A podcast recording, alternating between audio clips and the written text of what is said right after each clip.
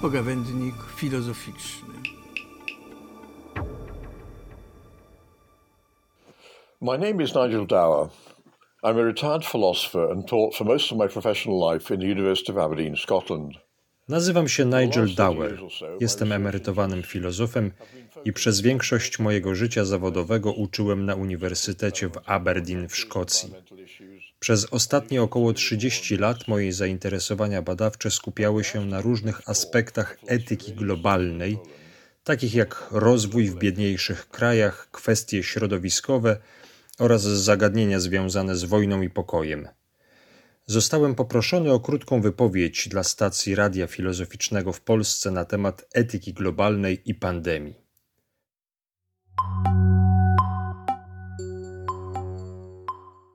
So, from the point of view of global ethics, what can we say about the way countries have been responding to the pandemic? Co można powiedzieć o tym, jak różne kraje zachowują się wobec pandemii z punktu widzenia etyki globalnej?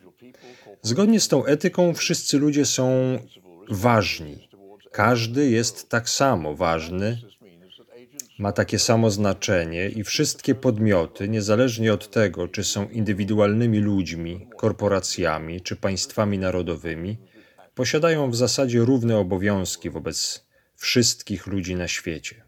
W praktyce oznacza to, że podmioty, tam gdzie to właściwe, powinny dążyć do dobra innych, gdziekolwiek ci inni są na świecie. Ale co ważniejsze, powinni powstrzymywać się od działań, które faktycznie szkodzą innym, gdziekolwiek ci inni się znajdują. W normalnych okolicznościach pierwsza grupa działań może się wyrażać we wspieraniu organizacji charytatywnych walczących z ubóstwem na świecie lub w pracy nad inicjatywami na rzecz budowania pokoju. Ta druga grupa działań może obejmować takie przedsięwzięcia jak ograniczenie emisji dwutlenku węgla, jako wkład w zmniejszanie szkód na świecie oraz zaangażowanie się w sprawiedliwy handel, jako sposób na zmniejszenie naszej zależności od nieuczciwego handlu. W obecnej sytuacji są one niezmiennie ważne, ale pierwsze z nich mogą obejmować podejmowanie większych wysiłków w celu skontaktowania się z krewnymi i przyjaciółmi na całym świecie i wspierania ich za pomocą listu, poczty elektronicznej, telefonu lub wideokonferencji, a drugie mogłyby obejmować zachowanie troski o sprawy globalne i oparcie się pokusie ksenofobii, nacjonalizmu oraz innych ciasnych redukcjonizmów wraz z opieraniem się tendencji do obwiniania innych za to, co się stało lub co się dzieje. To blame others elsewhere for what has happened or is happening. A jaki wyłania nam się szerszy obraz całości? Na pierwszy rzut oka można odnieść wrażenie, że w tym kryzysie etyka globalna została zepchnięta na margines, ponieważ jednostki starają się chronić siebie. Podobne działania podejmują państwa narodowe, odwracając się zwłaszcza wobec cudzoziemców poprzez zamykanie granic itd. Tak Doszło do szaleńczej walki między państwami narodowymi i działającymi w nich firmami konkurującymi z innymi o jak największą liczbę respiratorów, jak najwięcej odzieży ochronnej itd. Tak Skrajnym tego przykładem jest przywódca jednego kraju, niech pozostanie anonimowy, który dążył w pewnym momencie do zagwarantowania dla tego kraju wyłącznego prawa do nowej szczepionki, która mogłaby zostać opracowana – i to z pewnością jest antytezą globalnej perspektywy etycznej.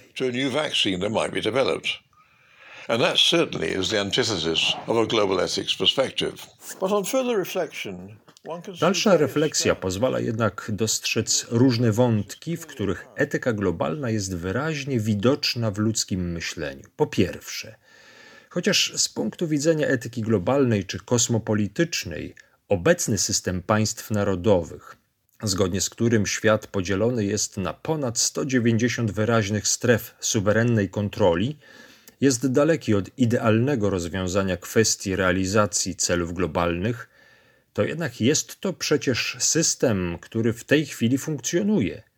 Biorąc pod uwagę to, że państwa narodowe sprawują kontrolę nad swoimi granicami, jest rzeczą naturalną, że jeżeli z globalnego punktu widzenia należy kontrolować rozprzestrzenianie się wirusa, zamykanie granic z tego powodu ma sens. Po drugie, jest oczywiste, że w środowisku naukowym, a w szczególności w społeczności medyków, istnieje wysoki poziom współpracy i współdziałania, szybkiej wymiany danych i wyników badań przeznaczonych nie tylko dla pożytku konkretnego kraju, ale jako wkład w globalne dobro każdego państwa. Po trzecie, wiąże się to z rolą organizacji międzynarodowych takich jak WHO, czyli Światowa Organizacja Zdrowia, która koordynuje wiele podejmowanych działań, wymienia informacje i udziela porad, przy czym te ostatnie były przez jakiś czas ignorowane przez Wielką Brytanię i Stany Zjednoczone, co pociągnęło za sobą ogromne koszty, o czym obecnie się przekonujemy. Ogólnoświatowe potępienie decyzji Donalda Trumpa, że USA powinno wycofać swój wkład do WHO, dobitnie wskazuje na globalną perspektywę. Po czwarte, nie ma wątpliwości, że wielu ludzi na całym świecie odczuwa współczucie i niepokój z powodu tego, co się dzieje wokół i tuż za ich progiem, potwierdzając poczucie globalnej solidarności, o czym świadczyć może niedawny koncert odbywający się pod hasłem Jeden Świat, hashtag Razem w Domu, który odbył się w sobotę 18 kwietnia 2020 roku.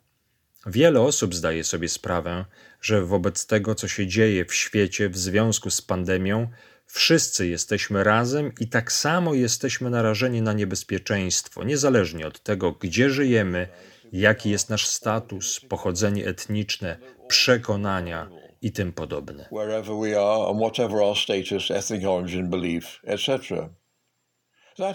To, że wszyscy jesteśmy w równym stopniu narażeni na niebezpieczeństwo, oznacza, że wszyscy jesteśmy istotami podatnymi na nie, choć niestety nie w tym samym stopniu, bowiem to osoby ubogie, starsze i chorujące są bardziej narażone od innych. Wiele osób zdaje sobie sprawę z tego, że może to być szansa lub wyrywające z marazmu wezwanie dla nas do zmiany sposobu, w jaki traktujemy naszą planetę. Z pewnością jest to horyzont etyki globalnej. Wielu zastanawia się również, czy sposób, w jaki system globalny działa w obecnych formach globalizacji, jest rzeczywiście miarodajny dla zakładanego celu, jeśli chodzi o wspieranie promowania, a nie podważania dobrobytu jednostek na całym świecie. Poruszona wcześniej kwestia mówiąca o tym, że nie wszyscy jesteśmy w równym stopniu wystawieni na ryzyko, okazuje się w gruncie rzeczy niesłychanie doniosła. Pandemia działa bowiem jak utrwalacz istniejących nierówności, zarówno w obrębie krajów, jak i między krajami, gdzie nierówności te są w znacznym stopniu powiązane z polityką krajową i międzynarodową, a wiele z nich, szczególnie tych, które mają na uwadze perspektywę etyki globalnej, będzie je postrzegało jako takie, które wiążą się z nader ważnymi kwestiami globalnej sprawiedliwości i niesprawiedliwości. Nie ma wątpliwości, że gdy pandemia rozprzestrzeni się, co z pewnością się stanie, na wiele biedniejszych krajów w Afryce, Ameryce Łacińskiej i Azji oraz na obozy dla uchodźców, ogólny poziom ubóstwa i dojmujący brak specjalistycznej wiedzy medycznej zaplecza i wyposażenia przyczyni się do jeszcze większej katastrofy niż ta, której obecnie jesteśmy świadkami na świecie.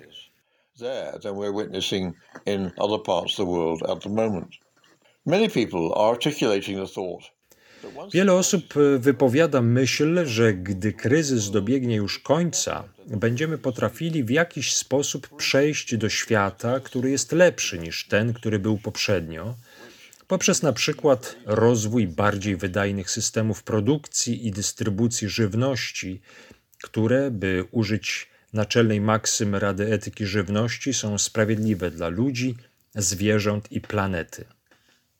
Rzeczywiście, istnieje ogromna szansa na dokonanie się znaczących przemian i bez wątpienia nowy standard tego, co uznaje się za normę, będzie odbiegał od tego, co dawniej za nią uchodziło ale to, jaki to przyjmie kształt i jak bardzo będzie się różnić od tego, co znane było ludzkości sprzed pandemii, pozostaje kwestią wysoce niepewną. Warto może przypomnieć, że w 2008 roku, kiedy mieliśmy do czynienia z dramatycznym krachem finansowym, wiele osób mówiło o szansie na rozwinięcie radykalnie nowej ekonomii, która miała się charakteryzować mniejszą koncentracją siły w wielkich korporacjach i miała być znacznie łagodniejsza w swoich oddziaływaniach na planetę. Jednak rzeczywistość okazała się taka, że oprócz tego, że banki zostały poddane nieco większej kontroli finansowej, w ciągu kilku następnych miesięcy wszystko wróciło do normy.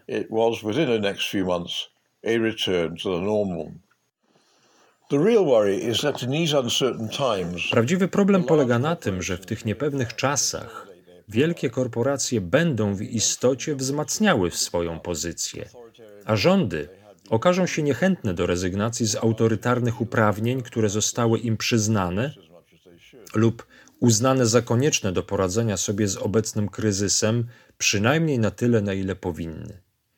Tak więc przed nami prawdziwa batalia o tych spośród nas, którzy są przekonani, że istnieje szansa na wypracowanie nowych sposobów działania, które będą odzwierciedlały wartości naszej globalnej etyki.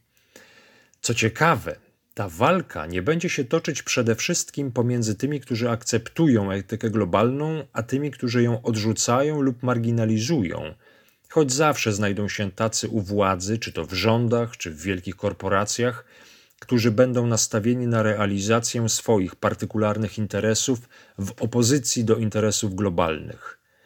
Jednak walka będzie się toczyć tak naprawdę pomiędzy bardzo różnymi wizjami tego, czego w istocie dotyczy etyka globalna. Dla tych, dla tych którzy są entuzjastycznie nastawieni do, globali, do globalizacji gospodarczej i roli, jaką w niej odgrywają wielkie korporacje, rozprzestrzenianie się liberalnych rynków jest postrzegane jako dążenie do globalnego dobra, w rzeczy samej jako istotna część globalnego dobra jako takiego. Z kolei dla tych z nas, którzy zatroskani są o naturę i rzeczywisty zrównoważony rozwój, a także o sprawiedliwość społeczną, włączając w to globalną sprawiedliwość społeczną w znaczeniu rozwoju systemów, które zapewniają wszystkim ludziom stosunkowo równy dostęp do dóbr i źródeł uznania dla samego siebie i godności. To, co dzieje się w imię globalizacji gospodarczej, stanowi właśnie zasadniczy problem. What happens in the name of globalization is precisely a major part of problem. Kończąc nieco bardziej optymistyczną nutą, myślę, że jedną z tych rzeczy, która w przyszłości może być zupełnie inna i która byłaby rzeczą całkiem pożądaną, jest większy powrót do tego, co lokalne, zarówno jako źródła pożywienia i dóbr, jak i jako fundamentu rzeczywistej wspólnoty.